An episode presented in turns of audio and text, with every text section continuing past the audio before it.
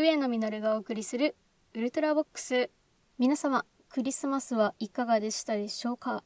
上野はですね、ツイッターに書いた通りですが、有給休暇を取らなすぎてですね、以前に上長からとりあえず登録しておいてと言われて登録しておいた有給休暇の日付がまさかの24日で、それを忘れてクリスマスイブに出社しちゃったり、クリスマスはクリスマスでね、病院に行って血液検査を受けたりなどしていました。整形外科だから検査って言っても採血はやらないだろうなと思いきや予想外の採血でした。メリー血抜きますなんつって、さて、この収録が2021年最後の収録となります。皆様、ウルトラボックスをお聴きいただきありがとうございました。5月にラジオトークを始めましたが、思った以上にお便りなどのリアクションをいただけて本当の本当に嬉しい限りです。ということで早速お便りを紹介していきます。証拠券バイアンさんからのお便りです。せで始まってすで終わる。セミラミス、かっこアッシリアの女王とか、セプティミウス・セベルス、かっこローマの軍人皇帝とか、はてな。この手の質問には世界史沼の人間は強いというお便りでした。コーヒー微糖もありがとうございます。セプティミウス・セベルスに至っては、ファーストネームもファミリーネームも、せから始まり、すで終わるじゃないですか。もはやこのためだけに名付けられた名前みたいですね。すで終わる名前だけなら結構あると思うんですよ。適当に思い浮かんだ順で言うなら、えっ、ー、と、アウグスティヌスでしょ？で、マルクス・アウレリウス・アントニヌスだっけ？もう全部すで終わりますよね。で、とあれ、ストラディバリウス？あれか、あれはバイオリンの名前だわ。で、ケンタウロスは架空の生き物の名前ですね。あのーあれですよ。とにかく外国っぽい名前をつけるなら、最後にすをつけるといいんだなっていうことですね。私は世界史がめちゃくちゃ苦手なので、歴史に出てくる人物から思い浮かべるという選択肢がそもそもなかったんですね。さすが商工研バイアンさんは歴史小説を書かれている方なんだなと改めて思いました。世界史もだけど日本史も成績があんまり良くなくって特にね人の名前や国の名前を覚えるのが苦手だったんですね。日本史だと徳川家が家なんちゃらみたいなんだらけじゃないですか。で、世界史はカタカナばっかりだし、で、中国の国の名前は、まあ、何かしらの漢字一文字じゃないですか。そういえばね、学生時代の2個上の先輩が、真の初代皇帝、ヌルハチの次の代の皇帝の名前を答えよっていうテストの出題に、ヌルキューって書いて提出したという伝説があります。その先輩はね、お父さんお母さんのことをおとんぴー、おキャンピーって呼んでいるくらいユニークな方でしたね。はい。さて、続いては、井口萌さんからのお便りです。笛野さん、忙しいのかな？お疲れ様です。キラキラ。あと少しで年末です。というお便りでした。美味しい棒も1本ありがとうございます。特別編ラブリーに関するお便りですね。ご心配をおかけしたようですが、笛野は至って無事です。なんであんな配信をしたのかというとですね、年末年始とお盆と、あと2月は、ウェブコンテンツが消費されない傾向にあるみたいなんです。まあ、いわゆる日発と呼ばれるものですね。だから誰も主張しないこのタイミングでぶっ飛んだことや事故ってるようなことをやらかそうかなって思った次第です。まあ、そのくせ投稿からすぐにリアクションがついてむちゃくちゃびっくりしました。特別編ラブリーに関して誤解なきをちょっとだけ補足をするならあの文章を考えたのは笛野ではないです。とあるミュージシャンが雑誌に書いたとある文章です。当時好きだった女性のために書いたという説もありますね。いやでもさ、冷静に考えてさ、ね子猫ちゃんとかさ、他人が考えた文章だから、人事として読めますけど、シラフじゃ当然無理だし、めちゃくちゃに酔ってたとしてもこっぱずかしいセリフですよね。当時、どれほど相手をね、好きだったとしてもさ、そのテンションがずっと続くわけじゃないじゃないですか。だからこう、10年後とかにさ、冷静になった状態で見返して、絶対にヒャーってなってますよ。ヒャーって。というのも、私自身小学校の文集で書いたポエムが抹消したいレベルの黒歴史なので、これはね、ほぼ確定であの方もヒャーってなってると私は思いますね。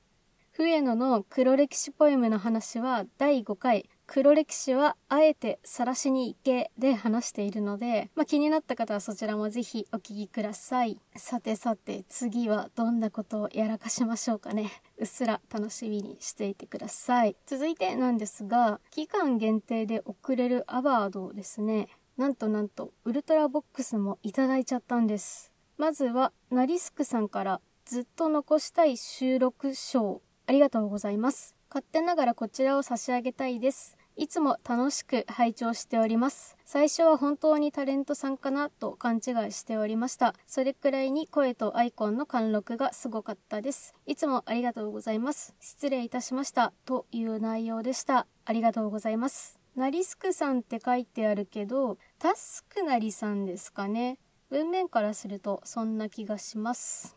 えー、冬野がタレントかなと思っていたけど、そうじゃなかったってことですかね。えっとね、タレントではないですが、え、っとね、えー、っと、いいや、えー、タレントではないです。よくさ、あの学校のクラスに目立たない地味な人がいるじゃないですか。で、なんかの表紙でさ、誰かがそいつに話しかけてさ、で、話しかけてみたら意外と楽しかったりしてさ、で、え、そんな趣味もあんの？意外とかって盛り上がったりしてさ、まあそういうやつが、ああなって、こうなって、笛の実になります。ちょっとね、あの、自分の経歴はいろいろカオスになっちゃったので、とりあえずデビッド・ボーイに憧れているということだけご認識いただければ良いです。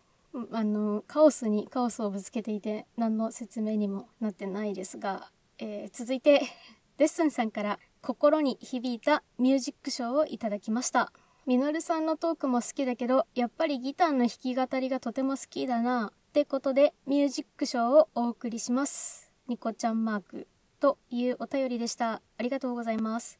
弾き語りは質量転化の法則にのっとって、下手くそ承知で数をこなしているので、正直そんな上手くはないんですが、やっぱり最初の頃と聞き比べると、じりじりとこなれてきているので、この調子でね、ちょっとずつ上達していけばいいなって思ってます。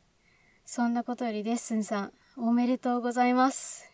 何に対するおめでとうなのかなと思われた方は、デッスンさんのラジオトークをお聞きになってください。時間が残りそうなんで、ワンコーラスぐらいならいけそうですかね。まあ、ちなみにその ギターを弾くときは実家で配信をしているので、なんか30日、31日も配信できなくはないけど、でも、なんか大晦日まで配信するのかって家族に突っ込まれそうでして。まあその場合はやらない可能性が高いですね。なので、ひょっとしたら今年最後の弾き語りになるかもしれないです。はい、じゃあ行きます。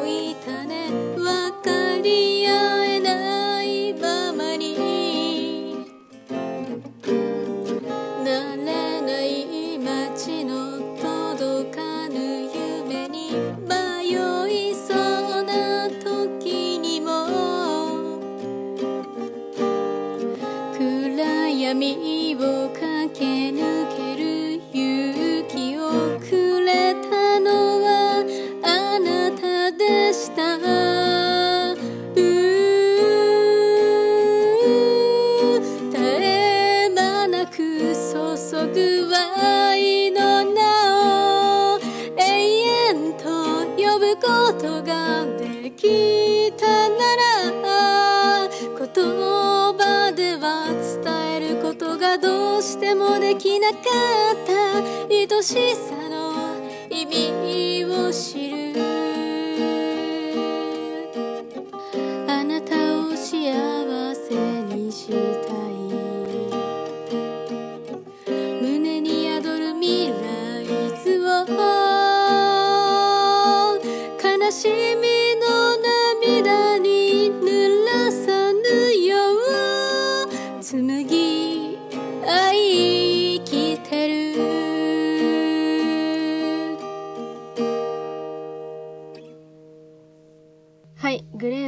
の However でした。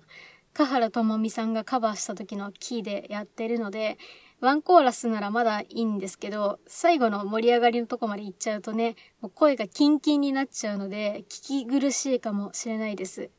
音域で言うと、はいはいいいまで出せるっちゃ出せるんですけど、なんかね、自分の高い声は、音が出てるだけで、声としてはいまいちだなと思ってるので、まあ来年はもうちょっとまともにしていきたいなと思う次第でございます。お相手は私、笛野実がお送りしました。それでは2022年のウルトラボックスでお会いしましょう。